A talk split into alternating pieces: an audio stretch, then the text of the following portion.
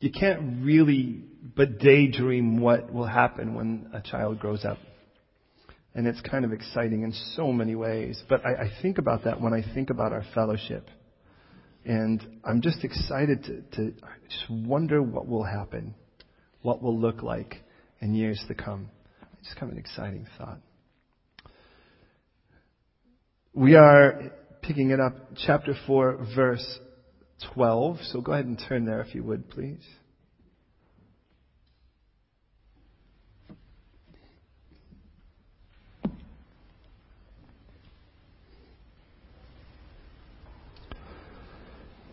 We read this.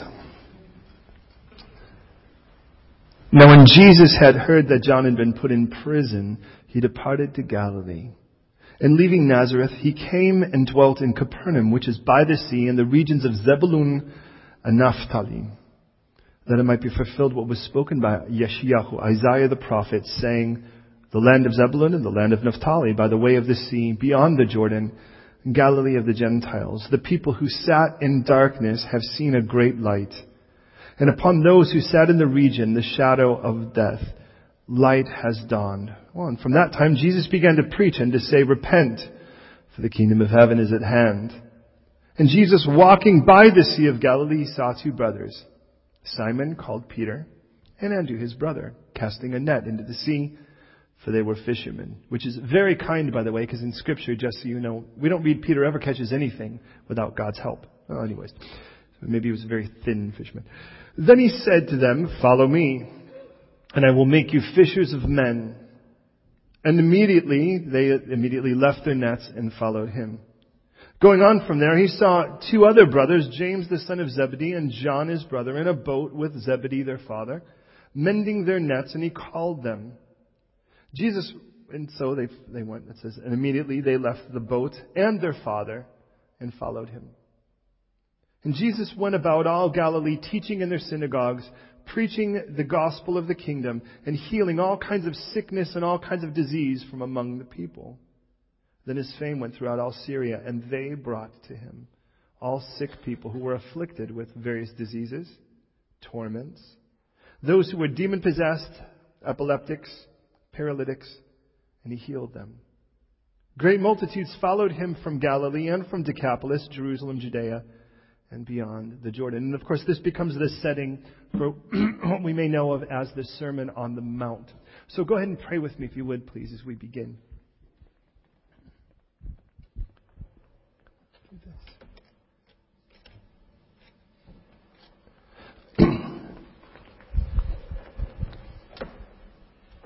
Lord, thank you so much for the privilege of being able to take this time, for being able to enjoy you.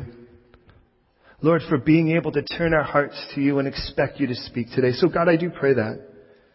I pray, Lord, that no matter where we came in today, that we would encounter you in a perfect, glorious, intimate, profound way. So God, you know what hurdles that need to be crossed here.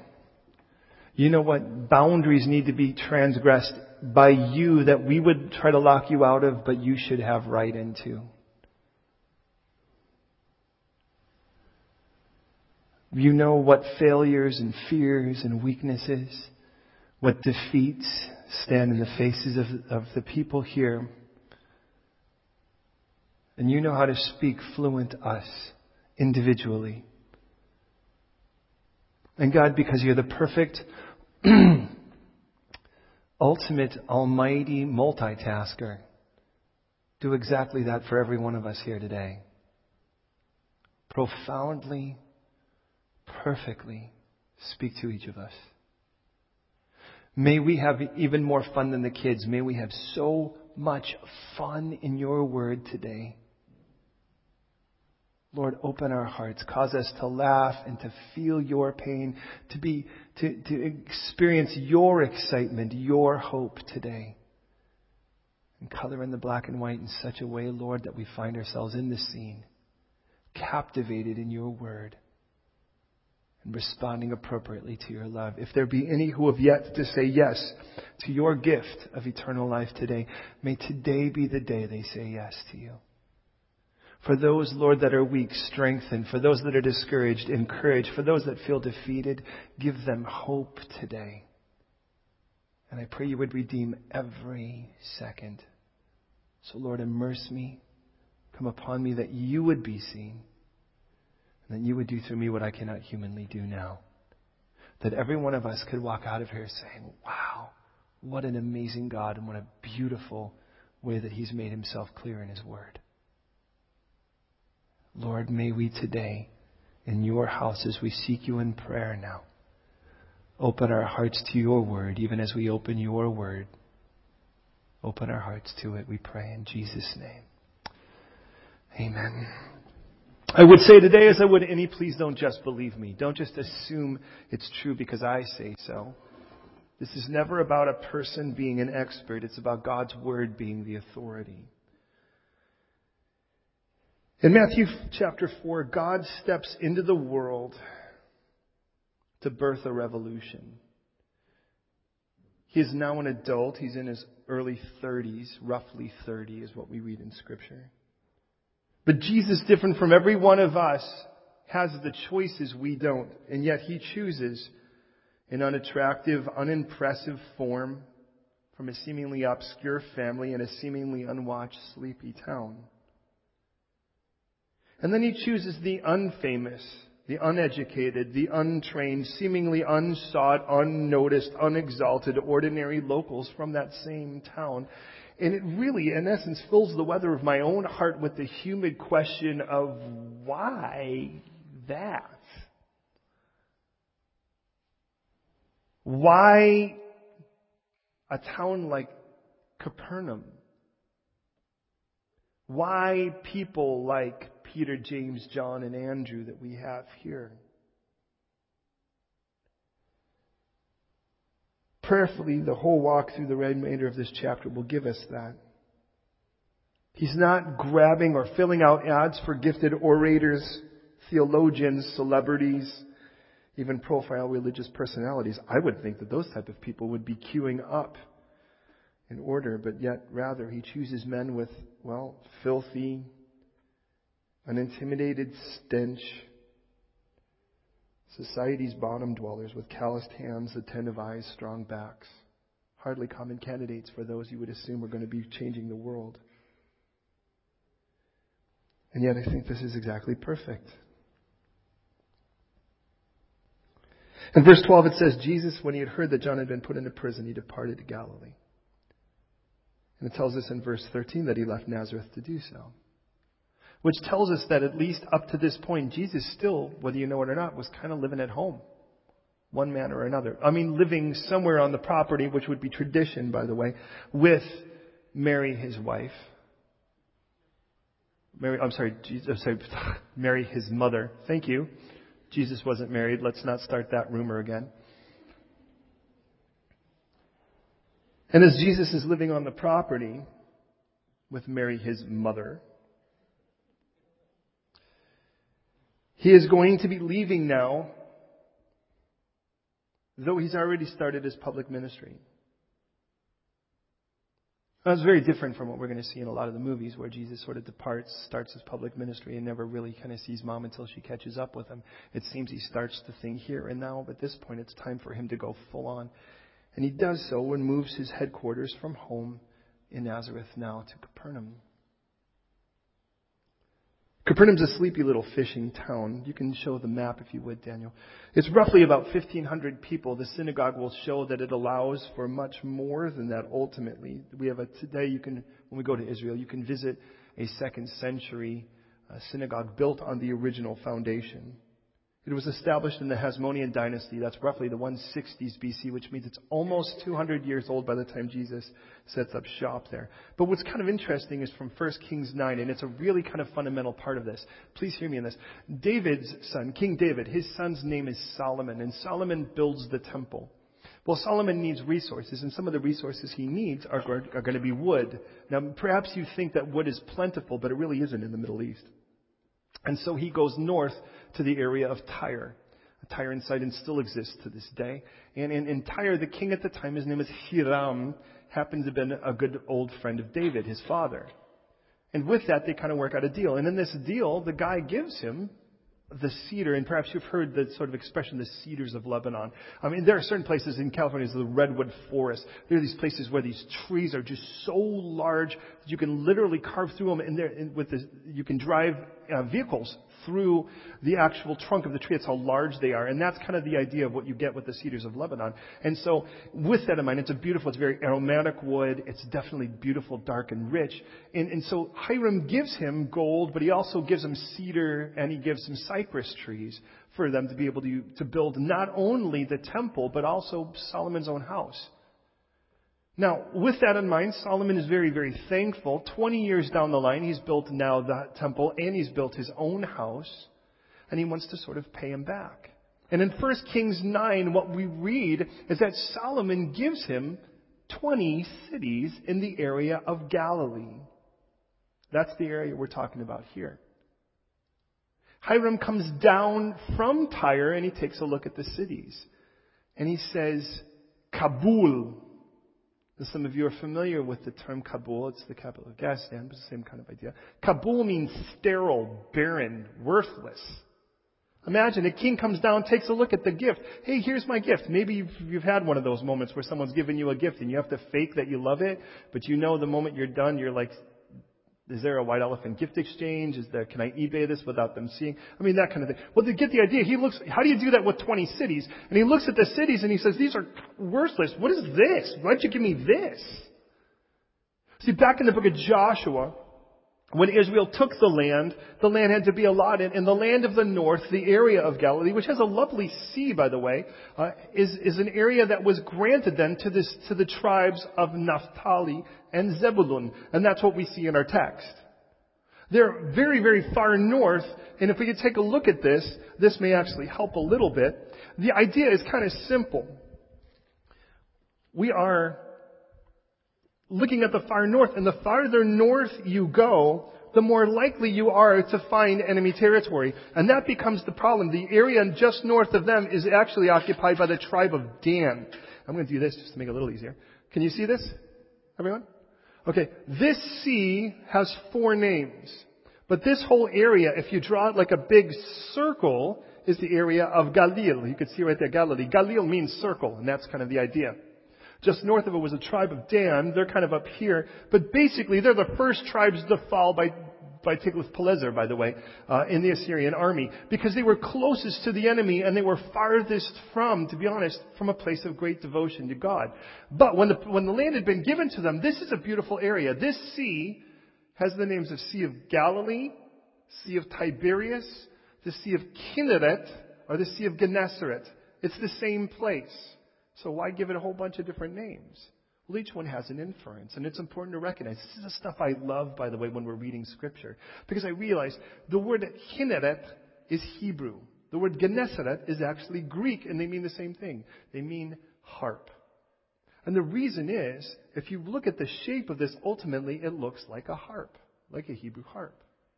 And understand, if you know anything about instruments, the harp is a very intimate instrument. Now we're told, by the way, to praise the Lord with the clashing of cymbals and the blowing of horns. Obviously that's loud. But we're also told to praise the Lord with the harp. And I get that. That there are times where it is going to be big and loud and everyone's jumping up and high-fiving each other and that kind of thing. And then there are other times where it actually is going to be quiet and it is going to be sort of mellow. Sorry, I'm just trying to clean up that sound a little bit for your sake. There you go. So hear me on this. There are those times where what you've got is you've got this harp and it's really intimate. Now, if you've ever been to Israel with us, you know that the Sea of, of, of Gennesaret or the Sea of Kinneret is extremely peaceful. As a matter of fact, so much so that it's the one place where I actually get up every day before the sun rises by choice.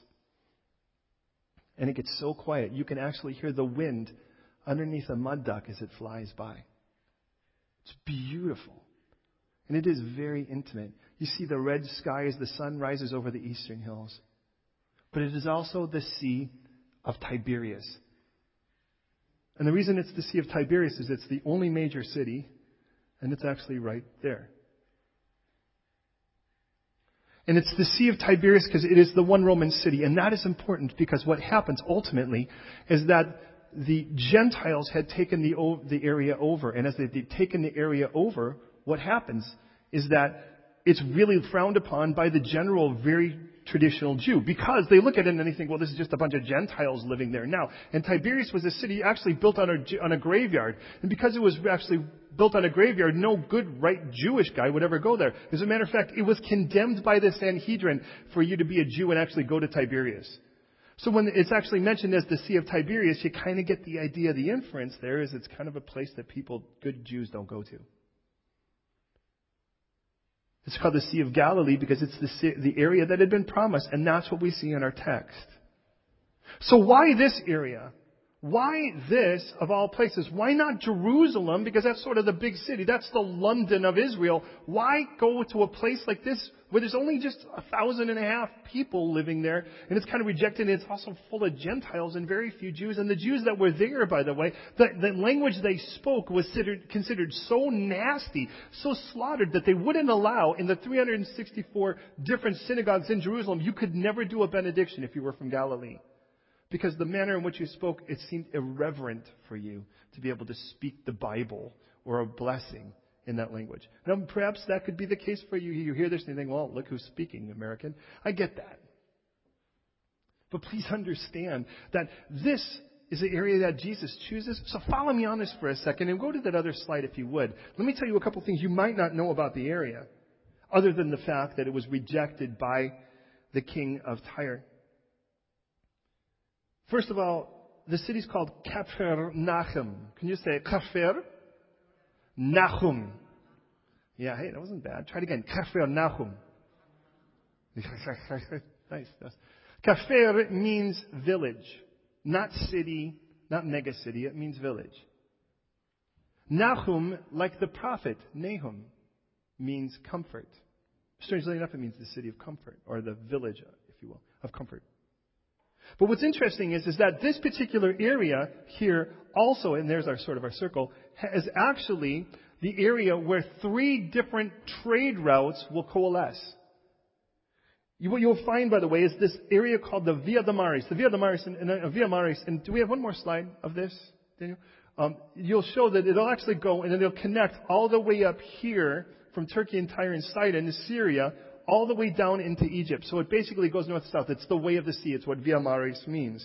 It also connects the Silk Road of China, which would be China here. And what it does is it actually travels across Iran and Iraq through India, and then it splinters, and one part goes up through here into Tyre, through that area. The other one heads down south into Africa and into Saudi Arabia. The third, for what it's worth, is the King's Highway, which goes from Damascus, Syria, that's up here, down into Egypt. So all three of them actually meet here. Now understand, if Jesus just wanted to reach the Jewish people, what would have happened is he could have gone down to Jerusalem and it would have been great.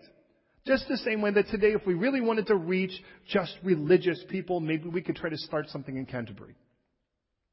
If we really wanted to reach the Catholic, perhaps we could just start something in Rome. But Jesus wanted to reach everyone. And the greatest thing about this is this is the one place where everyone's going to say to be a great place to be a tax collector, by the way. We'll deal with that in chapter 9. But consider this, that what we're dealing with is that Jesus wants the entire world to know that he's going to save. And with that, this is the perfect place for him to set up. So he goes to this town called the town of comfort. And as he goes to this town called the town of comfort, it, all of these people, and this is one of the reasons the Jews don't like it, is because it's people from all over the world are traveling through. Kind of, to be honest, sounds like London if it were infinitely smaller. And imagine, there isn't a country in the world you couldn't reach if you were actually going to preach Jesus in London, because sooner or later you're bound to run into someone. So it tells us here, by the way, this is in full fulfillment of what Isaiah speaks in Isaiah 9. That's 700 years before Jesus sets foot as a baby. And that's important to note. What separates Jesus from all of the other people that are religious in the world is that Jesus was the one guy that was actually foretold from the beginning of mankind onward that he would show up. To the day, by the way, according to Daniel. Everything from the manner in which he would die, prophesied 600 years before they invented crucifixion, all the way down to uh, the manner in which the, where he would live, the, his manner of death, his manner of burial, his manner of birth, where he would be called out of from there, that he would be called a Nazarene. Every bit of this foretold, even in some cases, 2,000 plus years before Jesus would set foot. And I love that about Jesus. And here it tells us, by the way, that Isaiah had prophesied that this is actually where he'd set it up. So here we are looking. Now, we remember when, when Herod actually was told that wise men had shown up looking for Jesus, he asks, where would this Jesus be born? And they told him Bethlehem. That's where he must be. I wonder if they're still spanning Bethlehem. And while they're still looking there, it tells us though that Isaiah made really clear this is what's going to happen. Though that area got hammered by Tiglath-Pileser and the Syrian and, well actually the Assyrian army, what will happen is God says this is still the area where I'm going to rise up this great light for everybody to see and come to salvation. But you need to know this. This is one of the reasons why Jesus could make claim to be someone, to be uniquely the choice versus one of a bunch of choices. And so with that in mind, it tells us this as it's now quoting the book of Isaiah. Look at what it says then in verses 13, 14, 15, and onward. Leaving Nazareth, he came and dwelt at Capernaum, which is by the sea, the regions of Zebulun and Naphtali. I remind you, those are two tribes of Israel in their allotment, their land allotment, that it might be fulfilled what was spoken by Isaiah the prophet, saying, The land of Zebulun and the land of Naphtali by the way of the sea beyond the Jordan, Galilee of the Gentiles. Notice by this point they assume it be overrun by Gentiles. The people who sat in darkness have seen a great light. And upon those who sat in the region, the shadow of death, light has dawned. Now let me actually take you back for a moment. And if you're actually familiar with scripture, and even if you're not, if you keep your finger there so you don't lose it, close your Bible up and open it in the middle, chances are what you're going to find is the book of Psalms. Unless you've got some kind of unique way of putting it. Usually that's where you find it in the middle. And then from there, go to the right. The next major big book is the book of Isaiah. It's 66 chapters. It's fairly hard to miss. And I want you to go to Isaiah chapter 9 for a moment. Isaiah is writing during the time of Hezekiah, king of, of, of the south.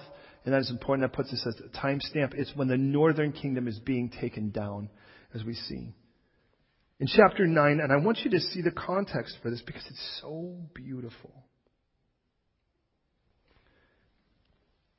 God speaks about how the area of uh, of Zebulun and Naphtali had been taken down because of the Syrians, Assyrians. And he says this then in chapter 9 verse 1.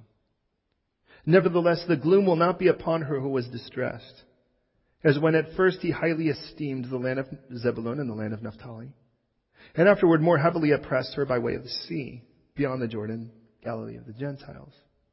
The people who walked in darkness have seen a great light. That should sound familiar. That was in our text. Those who dwelt in the land of the shadow of death, upon them light has shined.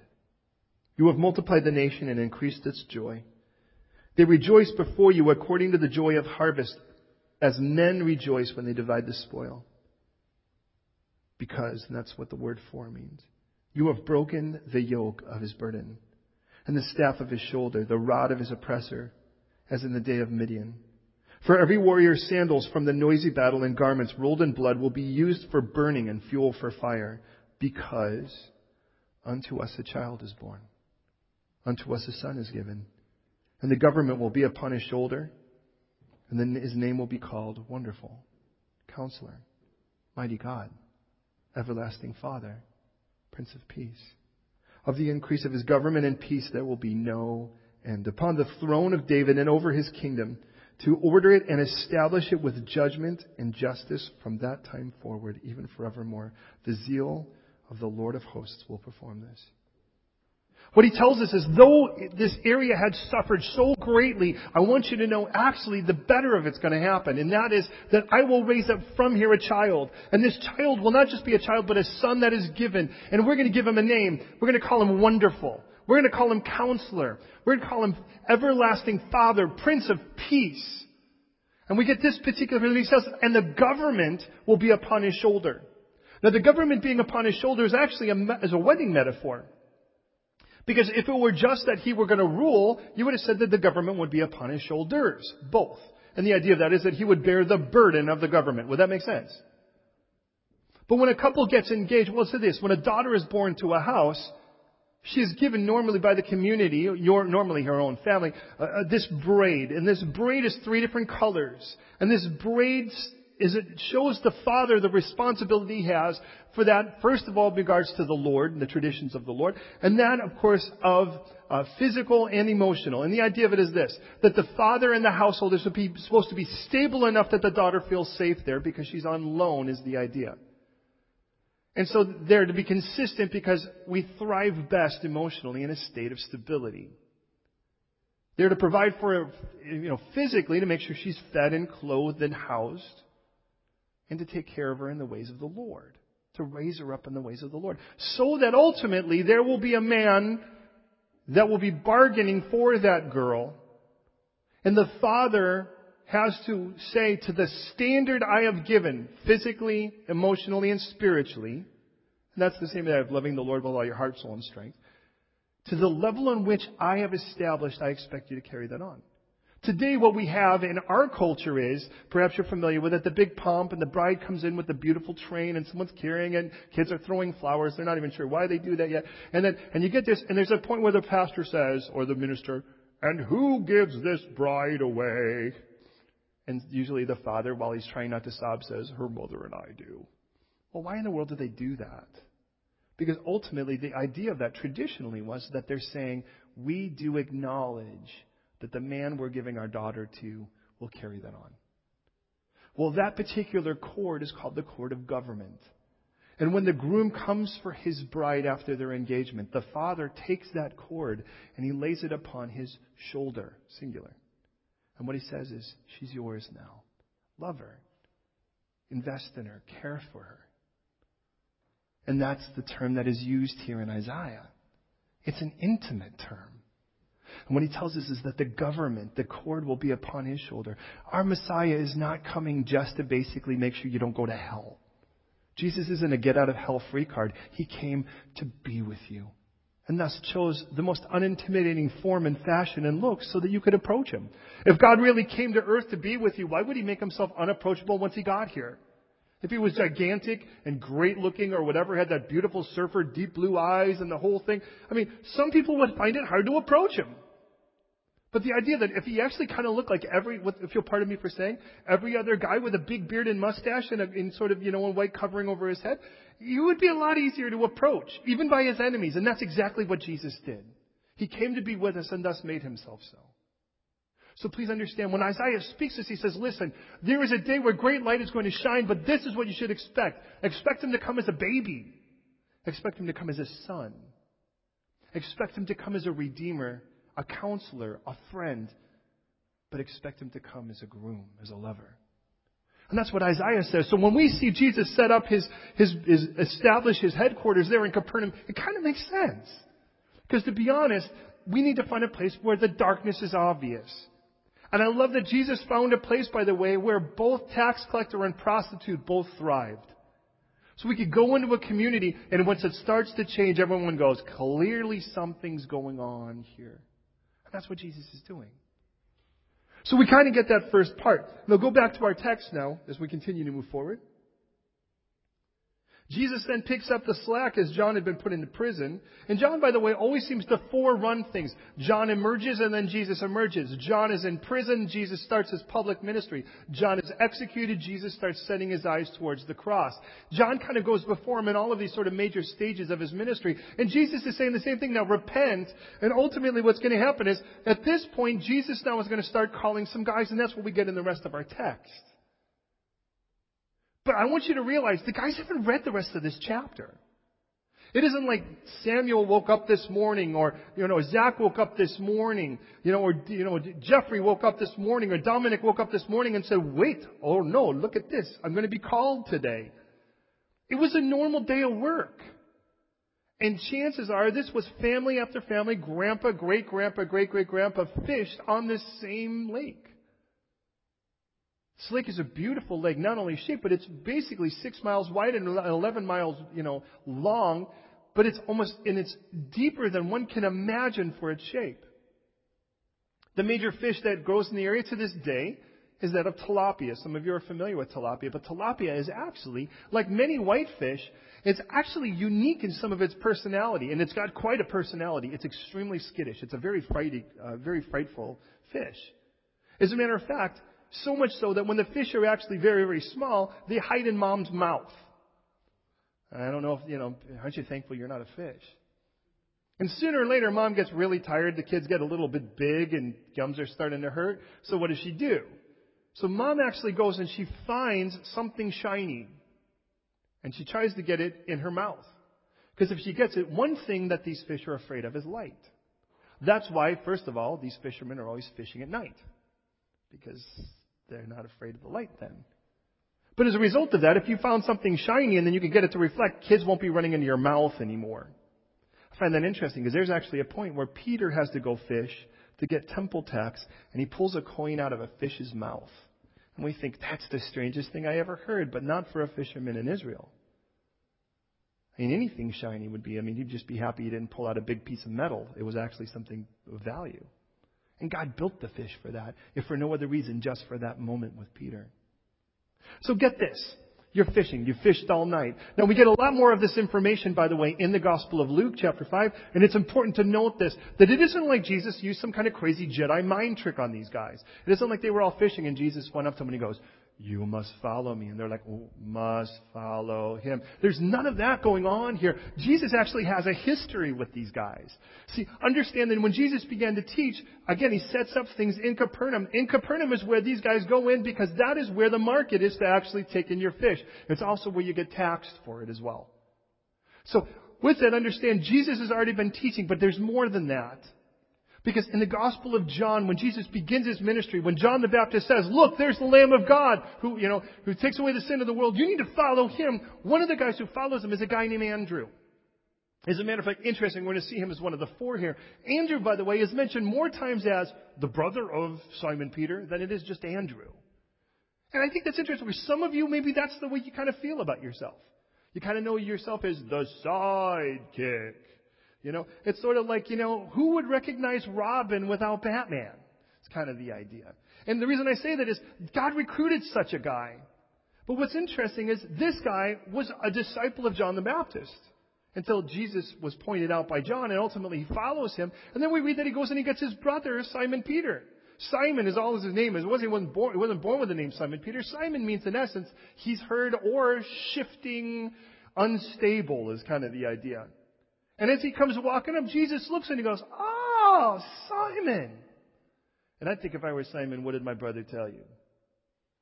But think about the relationship that Andrew must have had with Simon to be able to say, I found the Messiah. And Simon Peter actually says, Well, then let's go. I mean, don't you think if they didn't have a decent relationship, that he would have been like, What is wrong with you? What are you, some kind of nut? What's wrong with you? Get out of here. But no, what we find is that Simon Peter goes. And Jesus says, You're Simon, but I'm going to call you Rocky. Yo. And that's what Petros means, the rock. You know, you thought that Dwayne Johnson was the rock? No way. But for a guy that was sort of captain, if you will, Admiral Impetuous, what a fantastic guy to call. But I mean, so think about when you think in your mind, who's the first guy that if you guys were going to be near a cliff, he wouldn't even look, he'd just jump off. Who's that guy for you? Who's the first one that you know that you have to actually, you know that you have to look for traffic for them when they get near the street? Who's that guy for you? Who comes to your head? The one that you know that if they open their mouth, there's a uh-oh in your spirit? And they haven't said anything yet, but they're just taking that breath and you're like, oh no. For me, that's usually a drummer. Not, not the guy we have now. Praise God for that. But it's like traditionally drummers are the guys that they say something everybody's thinking, but they're too smart to say. And then they're just like, and you're like, oh no. Well, that's Peter. That's Simon. So when you take a look at Mr. Unstable, Admiral Impetuous, and Jesus says, I'm going to make you solid. How profound that would be to be told that. Maybe that's you today. But they don't know this. James and John, and we'll talk about them in a moment. They're just fishing. And it's morning and they've caught nothing. Jesus ultimately will go out and begin to teach. But here, Matthew doesn't give us any of that information. What he tells us is what it means to be called. Hear me in this. Jesus has now set up shop, and he set up shop in a place that makes sense if you want to reach the world, but not just the Jewish people. And we read this. Verse 18 Jesus walking by the Sea of Galilee he sees two brothers, Simon called Peter and Andrew his brother. And they were casting their net in the sea, which tells us that they weren't done yet. They were either casting their net into the sea for one of two reasons. One to try to catch fish, or the other to wash the nets. And you're probably aware of this, but fishermen are very, can be very superstitious people. The town we came from in California was a fishing town. And it's almost unbelievable. If you suggested something, it'll probably happen. You're like, you know what you really need to do? You need to have three empty Dr. Pepper cans sitting on top of your little mini fridge when you go out fishing. You'll be amazed at what that does. People are like, oh, that's crazy. And then they'll do it. Try casting it standing on one leg. We had a little pier uh, in our area, and in that little pier, you learn a lot of things about fishermen. One thing you learn is bait smells bad. I mean, bait's dead fish, the only meat that actually degrades exponentially as it begins to rot. I had a husky for a while, beautiful, beautiful dog, loved to run, and she um, one day decided she wanted to bring me a gift. She ran all the way to the pier, came back and brought a bucket of ghost shrimp. Do you know what ghost shrimp are? They're basically shrimp that are looking that look transparent. But let me tell you what, that smell, I could smell it down the block. And they were outside in our yard. And she was so happy about it. She was just so happy. Look at the gift I gave you. This nasty, stinky thing isn't awesome. But I remember, man, you walk near there, you can tell when the fishermen were there because of their language. And of course, because of the smell. And they'd be, they'd be there all night, but you could also say, you know what? What you need to do is, with the moment the, sun, the moon comes out, howl. And I would try this stuff on people because I'm just rotten like that. People are like, Ooh! Like I just, oh, you talked to that guy, didn't you? And here's the point of it. So these guys, whether they're washing their, their nets or whether they're actually, cat, one way or another, they're casting them. When we read, because they're fishermen, this is what they do. This is what they do. Never underestimate the fact that if you're faithful with God calls you to, even if it's the simplest thing, God may blindside you at a moment of the ordinary to hijack your ordinary with the extraordinary. And you may very well do that even today. You could be washing a dish in a, in a restaurant. You could be selling a guitar string. You could be sitting in a meeting where everybody's wearing ties. You could be fumbling through papers trying to make sure they're in the right order. You could be studying for an exam. You could be just walking down the street and God says, Now's your moment. And the strange thing is, for you, it'll be completely blindsided and you won't even see it coming, but God's been preparing for it before you were even born. He's known your name. He knows where you're going to be. See, for you, you don't see Him coming, but He's been waiting for you to get to that one spot where He's going to do this. And I wonder how many people today in this room today, that's what God's going to do here. But I want to warn you Jesus' call is simple. Well, follow me on this. These guys are fishing or they're casting their nets. And Jesus turns to them and notice what he says to them. His challenge to them, by the way, is not really difficult to understand. He says, listen, follow me and I'll make you. Listen, follow me and I'll make you. Do you realize which part of that you have a choice in? The following part. That's the part we miss. And can I just say, that's really the saddest part of this to me? Because our culture right now is we're trying to be, we're trying to be really busy trying to make Christians like superheroes. We're like trying to make everyone sort of like Bible Captain Americas, you know? We're like trying to figure out how to inject into their system like spiritual steroids. And so on some sides we have these guys, and you ever see this? It's like you, you know you start praying with them, and the moment like they want they want to like start getting spiritual, it like their voice changes, you know, and they get really loud, and it's like they're like, would you pray with me? Sure, let's pray. And then there's like, I don't just pray. Oh, Oh, you're like, what happened to the guy I started praying with, right? And I was like, they're shaking and they're conties and they're going like this and they're going vroom, vroom. And they're like, what in the world is this? And I'm like, why? And I'm freaking out because I'm trying to be like Pastor Poker Face. I'm like, yes, Lord, yes. What? And, and we do that line item vetum where you don't want to yes, Lord, that because I'm like, I, I don't know if I want to yes that, but the Lord, and, oh! And I'm not really sure what that, and maybe that does something somewhere. I, I don't know. I don't see it in scripture, but just to say, and, and I see all of this happening where there's like, come on, I want to give us a power that's just kind of, and, and then what happens with all of that? You okay? Right, uh, and what happens is it's like somehow, and it's like, but then what would, it's like, we need to beef you guys up to work for God. Whew, aren't you glad I'm doing this and? You cannot follow me on this. And we get this idea. It's like God's like, if you just fix yourself up, I'll hire you. And you know what happens? Most of us go, man, that is too much work. For what? So, I mean, I'm already not going to hell. What else do I need? But Jesus didn't do that. He didn't recruit theologians here. He didn't go and find the religious celebrities. He looked for a guy that didn't expect Jesus to say, Why don't you just come with me? And here's the thing look at Jesus just said, Look at, here's your part. Will you follow me? Don't just sit there and say, I met him once.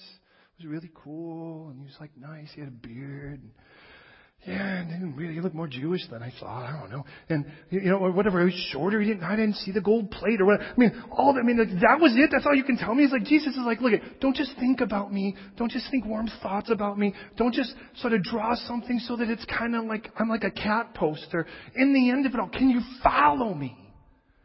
And you're like, where? But Jesus is like, but if I told you, then you won't follow me. And you know how that is. I have kids. So like, where are we going? Follow me. Okay, well, where are we going? We're going to go around the corner. off they go around the corner. I'm like, uh, you, we stop following the moment we have. You know what I'm talking about. You ever do that? You're like, Lord, I need more information. Imagine if God said, you know, at the turn of the year, you know, it's, it's December 31st. 2015. And God's like, Sam, here's all the things that, that I have planned for you next year. You know what that means? Then the Lord will be like, I'll see you December 31st next year. Because that's when we show up again, right? But when he tells Abraham, follow me, where? You'll see when you get there. What's the next step? Well, I'm only going to give you. God doesn't even do a two step with you. He does one. Here's the one step. And then I'll tell you the next one step. And the, the weird thing is, He makes it simple. Because then we actually can't say, oh, I, I, it's too difficult for me to figure out. I don't have my Christian decoder ring. I'm just kind of spinning. Maybe if I could. God isn't really making it that difficult. He's just follow me. Where? Well, the one thing you need to memorize is the back of my head. Because if you keep your eye on that, you'll go in the right place. And then what you'll find is Jesus will back up, put his arm around you, and walk with you in all of this. And I love that about him. He's like, if you follow me, I'll make you. That's it. It's like, look, you know, and that may mean that I may lead you to a Bible college. That may mean I may lead you into a school of ministry. That may mean that I may lead you into something. But you need to follow me. Exactly. You need to follow me and I'll do the work. Because the issue is not you getting ready for, to work for me. It's that you, I, I died to be with you and I want to have a relationship with you. So as we walk, you're going to notice the change. And that's what you're missing. So we come to church on a day like this, and we sit here and we listen to some crazy American guy rant for a while, and in the end of it all, we get this idea, we listen, and we go, okay, well, okay, I get it, Jesus wants me to follow him. Nice in theory, and I'll kind of sit and, and but what does that really mean? Because what happens is if we really make that choice, friends, if we really make that choice, what you may find is that you're going to actually become a very different person than you think you'll become. You're going to become more like Jesus. So I'm going to open up His Word not so that I can out argue somebody or fill my spiritual bandolero full of scriptures and, oh, I know why you're wrong with your doctrine. you know, like that. Instead, it's like I'm going to follow Jesus. I'm going to open up His book because I want to know Him better. And when I pray, I'm going to do more than just talk at God. And I know what it's like when someone says something and they're like, hey, here's my idea. And you're going to say, well, here's my idea. But they're not listening because they were talking at you instead of talking with you. And so your information is unimportant. And I do that with God if I'm not careful. I'm like, God, here's my great plan. Wouldn't it be great if you blessed it? And God's like, I've got a better plan. And I'm like, ah, la, la, la, la, la, my plan's better. I'm like, not listening. He's like, but if I'm going to follow him, I got to listen. And Jesus is looking, and what he sees are guys that are unintimidated by filth. They're like unscared of stink, with strong, calloused hands, and strong legs and back, and attentive eyes that really aren't intimidated by people that other people were too good to hang around. And they're perfect because he looks and he just says, Can I just make it simple? Here, listen, listen, listen, listen. God is not looking to create the haughty heady, He's looking to find the wholehearted. And the wholehearted are just those that are willing to follow him and they don't have to understand. God, I don't get it, but I trust you. Everything's comfortable, everything's solid. And the Lord says, Nope, we're going to move you out of the country. And we go, Okay. If it's really you, we're going to do that. As long as it's you, and I want to memorize that face, and I want to memorize your walk, and I because I don't want to be I don't want it to be like which one are you again in the crowd. I want to be close enough so that I know where you're at. So no matter where you go, I want to follow you. And they're going to follow Jesus to the prostitute and to the leper and to the dead people and to people you would never go near. But then they won't be prostitutes or lepers or dead people anymore. So by the time you're done, it's like bring up the evidence. And I love the fact that this is the way it works. Follow me. And we're almost done now. So just, would you just follow me and I'll make you. In this case, they were fishers of men, and I do love this. Don't miss this. This is the way fishermen worked in those days, and to this day, when you're fishing for things like tilapia, it makes sense. Excuse me. Because they're afraid of the sunlight, this, it's a simple thing. You throw your net as low as you can. Get it to the bottom, pull it all in, and sort through it later. Wouldn't that make sense? Don't skim the surface. We're not fly fishing here. Get the net as low as you can. Drop it to the bottom and pull it in. Can you do that? Peter, listen. Well, first, Andrew, Peter, listen. Follow me, and I'll make you fishers of men. You already know what to do. Throw the net as low as possible, throw it to the bottom, pull it in. Let me sort through it later. Throw your net to the bottom. Pull it up. Let me sort through it. In Luke chapter 5 verse 7, 5 verse 10 as well, it tells us that these two guys, Andrew and Peter, the brothers, were partners with James and John. And probably Dad Zebedee.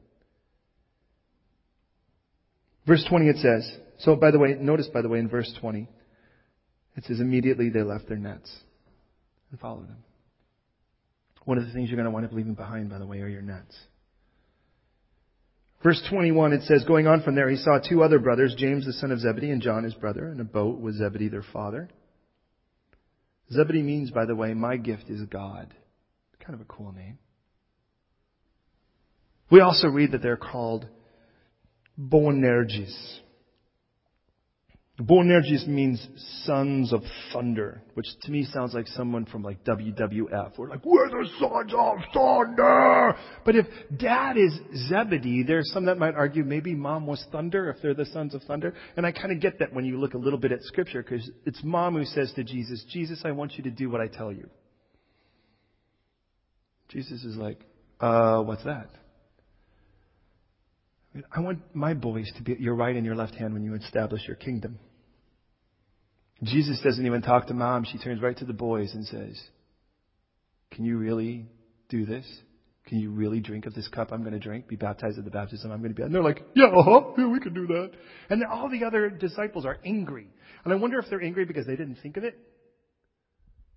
Or they're angry because these guys were positioning. Everybody's trying to figure out who's greatest.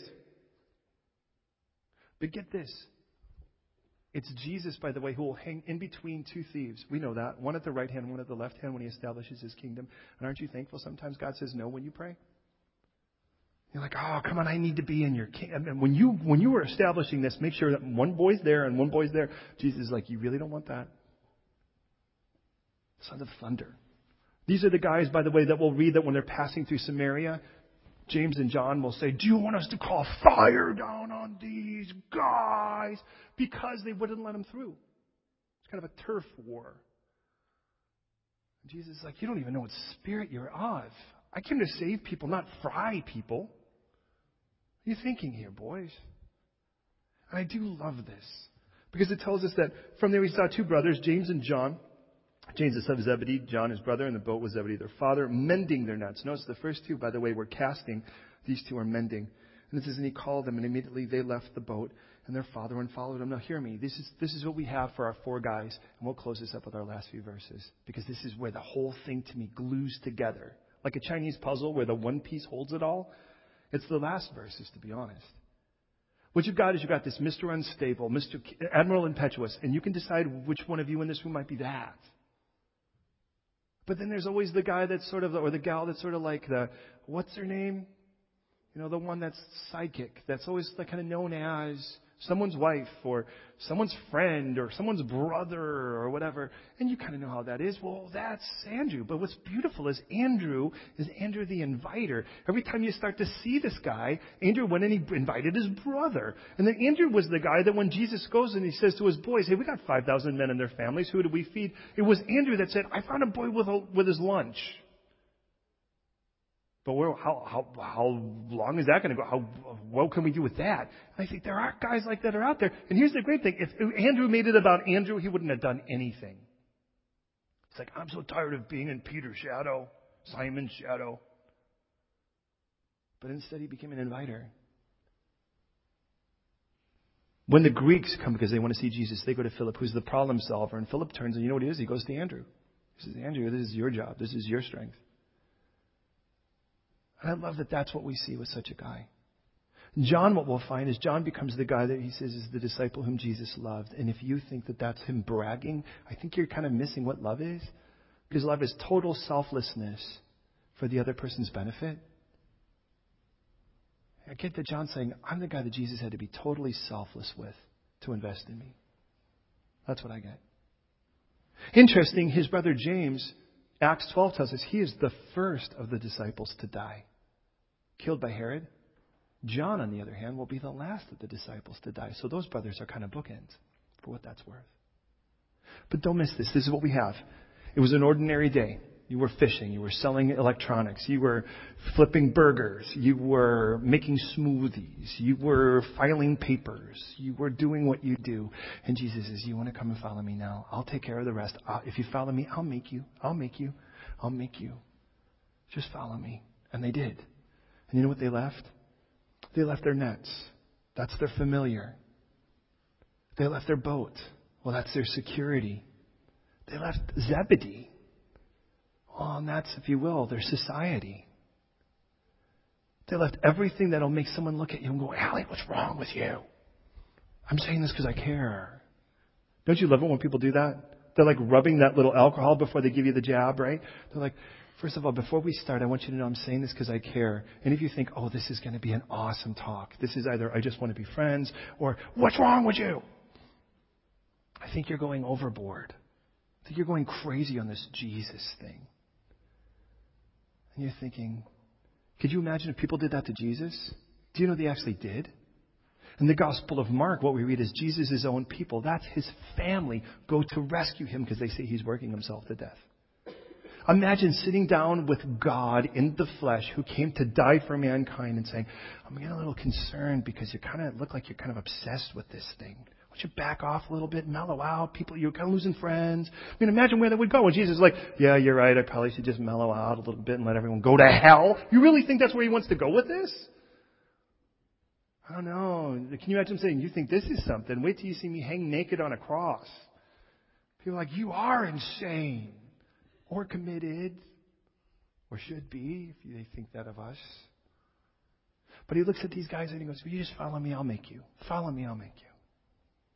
Follow me, I'll, I'll make you a, a what? A barista for the Lord. Follow me and I'll make you what? A guitar salesman for the Lord. Follow me, I don't know, but he's like fisherman would get.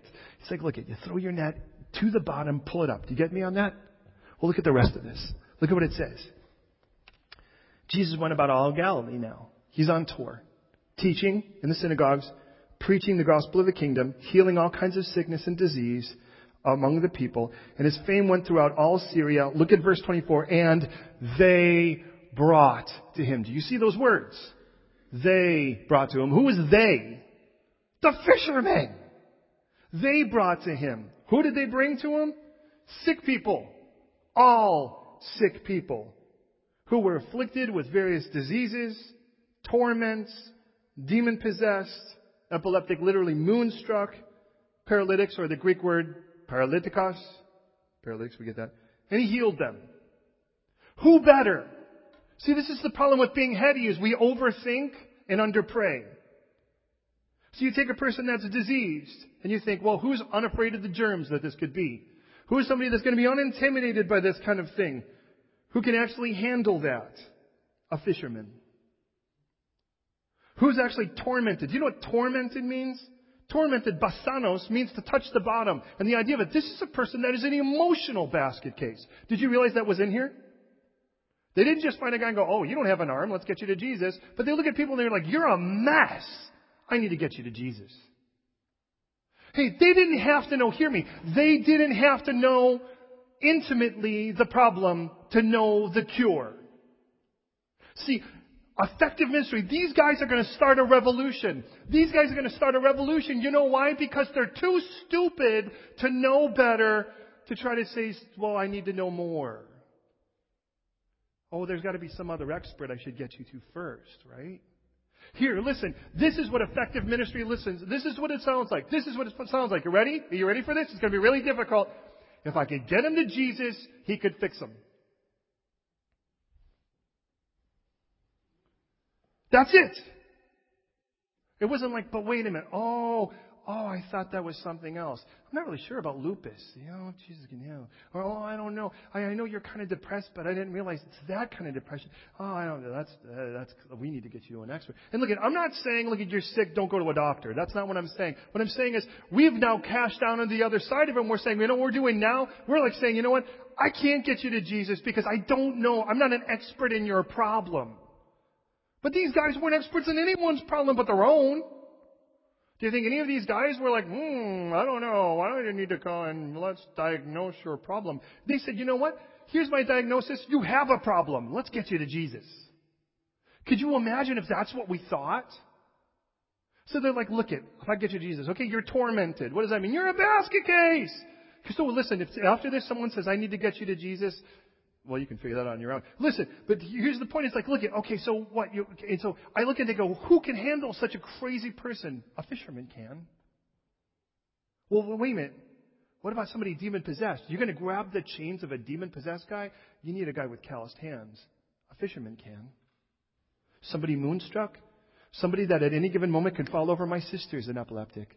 I have a twin sister, and at any given moment she straightens up and falls backwards as if she could land on her head. Boy, I tell you, when we lived together, I was like constantly on alert. But you need a, a person that their eyes are open, and a fisherman can. A paralytic? And please forgive me for uncleaning this, but the idea this is a person who can't get up and go to the toilet.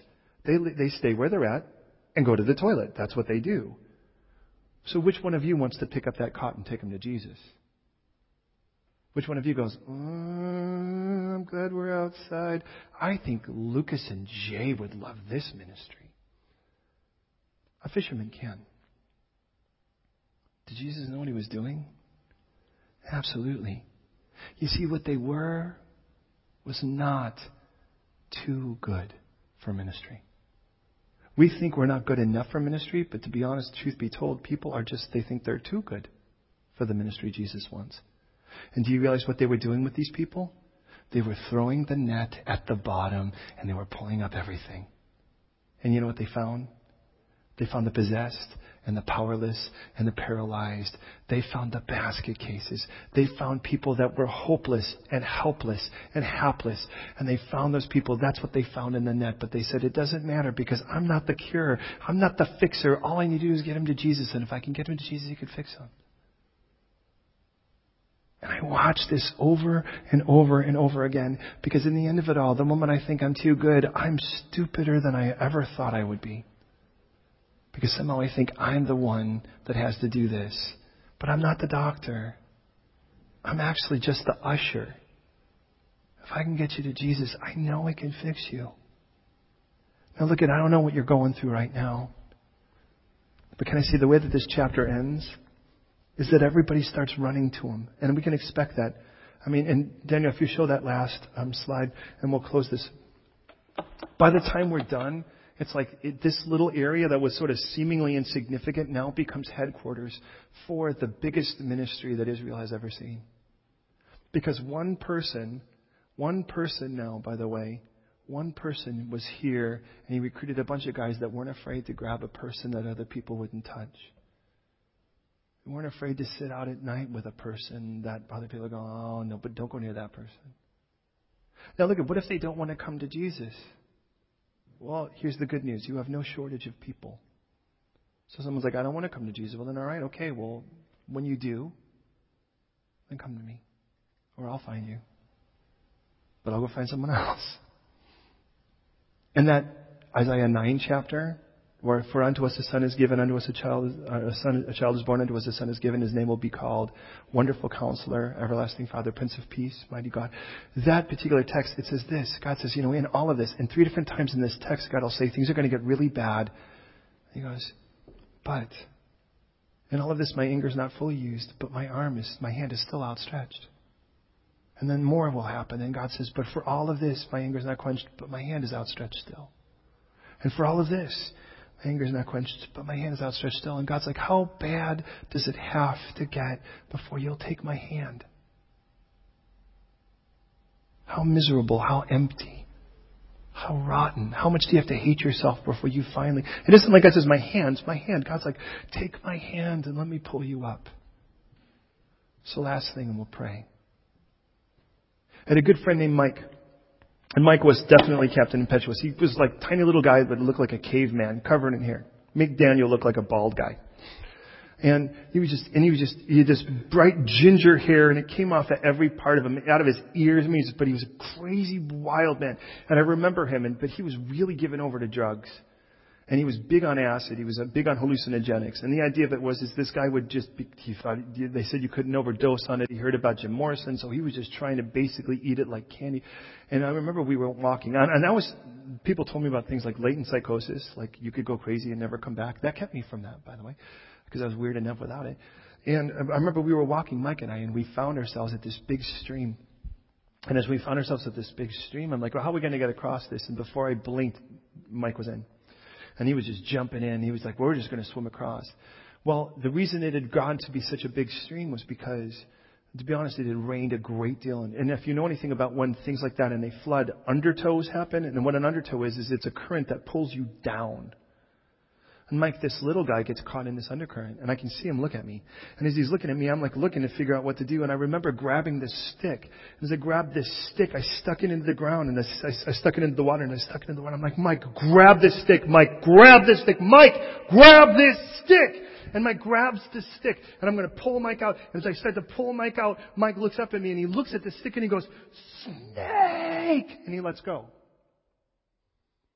And that was the last I saw of Mike until I had identified the body later. I couldn't recognize that this very thing, with all of the vehement cries of a person who cared to say, Mike, you don't want to do this. This is help. This is your way out. Just grab a hold and let me pull you out. Take my hand. And all I could see was something that really wasn't it at all. I have to live with that image for the rest of my life, seeing Mike look at me one last time as he went down under the water. And there are moments in quiet that that plays over in my head. And I remember the Lord saying, How many times have I reached my hand out to you and you thought it was the enemy? You thought it was something else. Listen, as we go to prayer, what about you? Are you drowning right now? Are you in that place where you feel overwhelmed and you just feel like everything's just pulling you down? And you're tired of it, man. You're tired of fighting and you're tired of struggling and you just feel like it's just one constant battle after another. I'm here to let you know my God went down into our pit and He died here to pay for all that we are and will do. And He rose again to show that he, that He had paid it in completion. And as he rose from the dead, something that no one else could do,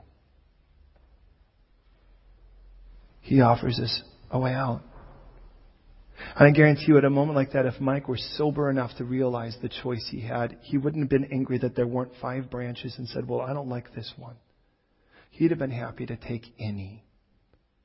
But if you're drowning today and you're tired of it and life's on top of you, you're not arguing because you think, you know what, Jesus says he's the only way. How dare he? You just be happy that there was any way at all. If you've never accepted the gift of Jesus Christ, He's a gentleman and He's inviting you today to just say yes to Him.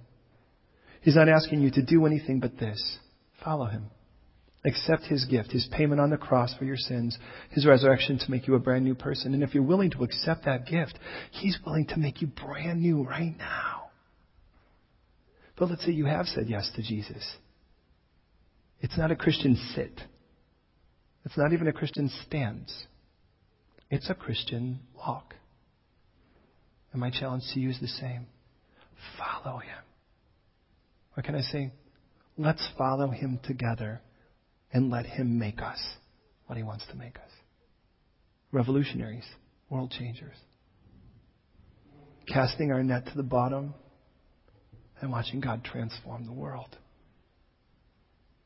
Will you pray with me? Lord, I know we've gone late today, but I just want to first of all thank you for this text and for all that you wanted to tell us today. And, and I know, Lord, my own heart is heavy because I look and I think that we can get that information, but without taking your hand, without following you, without accepting your gift, the offer is, in essence, meaningless to us. And I know that there are people out there and they're experts. They, they've studied, they've got all their facts and figures, and they feel like they've got all their ducks in a row. But they don't know you. And in the end, none of that will matter if they don't know you. And I pray right now, Lord, for every person in here, myself included, that today we would not be people who are gathering information but not investing in a relationship. And I pray right now, first, if there be anyone in this room who have yet to say yes to you, who yet to say yes to the gift of Jesus, his payment at the cross so that all of our crimes in our heart could be punished. But today in this room, right now, you want to make us brand new. Revolutionize us. You want to set us free, declare us innocent, wash us clean. And all you're asking for is our permission. I pray right now your Holy Spirit would work on our hearts. I pray for those who have disqualified themselves from ministry because somehow in all of this they felt like they're not equipped enough versus available enough. I pray today that what we would see is what you're looking for the available, the open hearted. And we'll let you make us as you want to make us. So while heads are bowed and eyes are closed, I'm going to pray a prayer, and I ask you to listen. And at the end, if you agree with this prayer, what you're saying is, I agree. Amen. Let this be my prayer. And the prayer is one of accepting this gift of Jesus, receiving this gift. And here's how the prayer goes God, I am a sinner.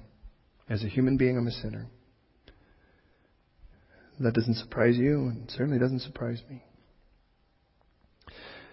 But I know you died for sinners. You came for sinners. And today, here in this room, You've made it clear to me that the price you paid on the cross was for me, specifically for me. So that all of my wrong could be punished, all of my sins properly punished. And as you died on the cross, I was on your mind. And just like Scripture promised, on the third day, you rose again, conquering that death finishing that bill has been paid and offering me a brand new life. A life where I get to follow you and be made new. With you as my Lord and my reinventor. And I say yes. Declaring Jesus, you as my payment, my ransom, my Savior, and my Lord. I'm not asking you to follow me I just want to follow you now and let you make me something so far beyond what I could imagine that I'll be in constant wonder. So here I am. I'm yours now. I choose to follow you. Jesus, in your name. And if that's your prayer today, I ask you to give a confident Amen. Thank you, Lord, and I pray today that if we are any in here just claiming you as some kind of get out of hell free card but not choosing to follow you, Ignite our hearts today to follow you. Recruit us, Lord, for your ministry. Trusting that if we can get them to you, you'd fix them. Even as you fix us. Ignite us now with that hope, I pray in Jesus' name. Amen.